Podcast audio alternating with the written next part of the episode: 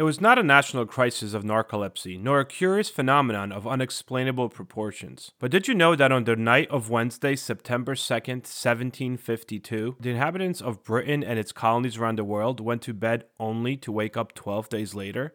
I'm your host, Peter Zablocki, and this is History Shorts.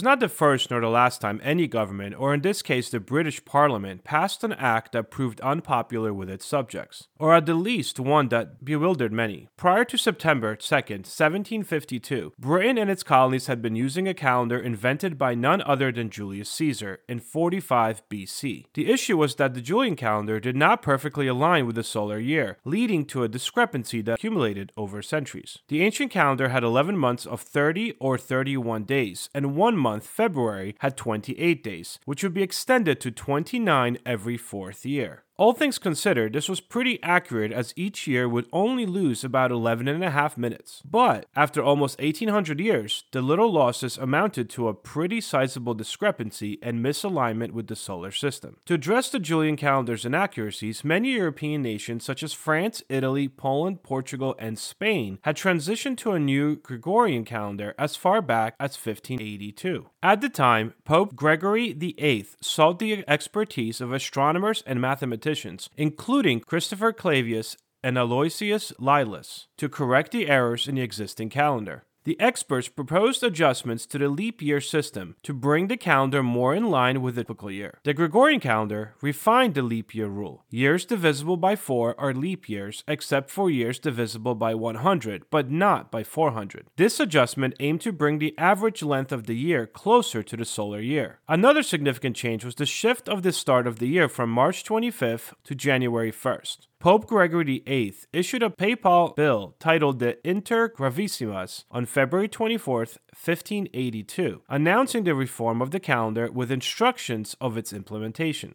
To realign the calendar with the solar year, the reform required the omission of several days. The date immediately following October 4th, 1582, was hence declared as October 15th, skipping 10 days, a direction that all European Catholic countries implemented without any complaint.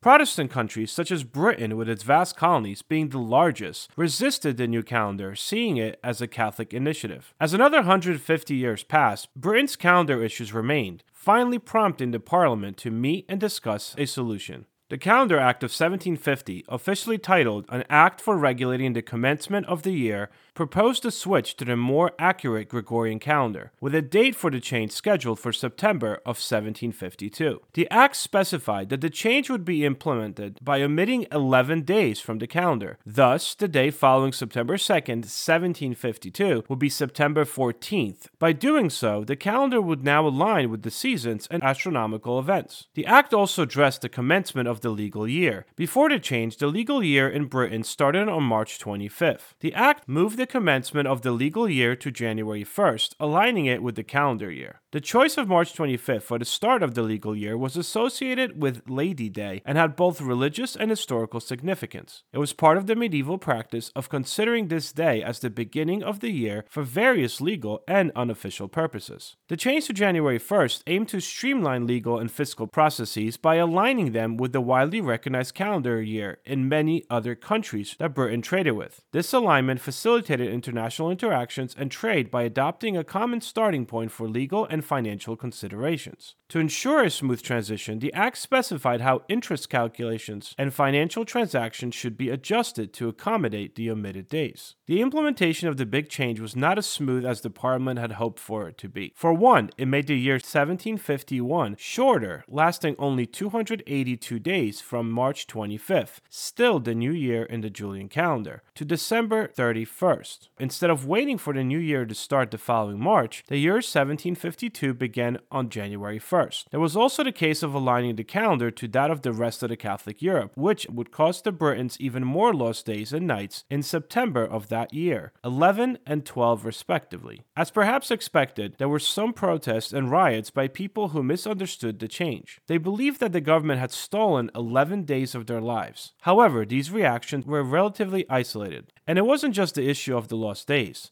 The people of the mostly Protestant Britain were genuinely unhappy about moving holy days, including Easter, to now better align with the Catholic dates. One particular individual, William Willett, did not mind the change. He wagered that he could dance non-stop for 11 days and 12 nights. With his bets made, he then proceeded to move joyfully through the village on the evening of September 2nd, 1752, and did not stop until the next morning. One might think all other nations would follow the calendar switch. That was not the case. Russia only switched after its Bolshevik Revolution in 1918. Greece did so in 1923, and Turkey waited to be the last, officially switching to the new system on January 1st, 1927. Interestingly enough, France briefly disregarded the Gregorian calendar during the revolution in 1793. Their new one kept the 12 30 day months but abolished weeks altogether, each month split into three 10 day cycles, with every 10th day being the day of rest. Unlike the switch in England, this one in France did not take and died with the revolution. Thanks for listening. Don't forget to check out History Shorts on YouTube, Spotify, Apple Podcasts, or anywhere you listen to your shows. You can also visit HistoryShortsPodcast.com.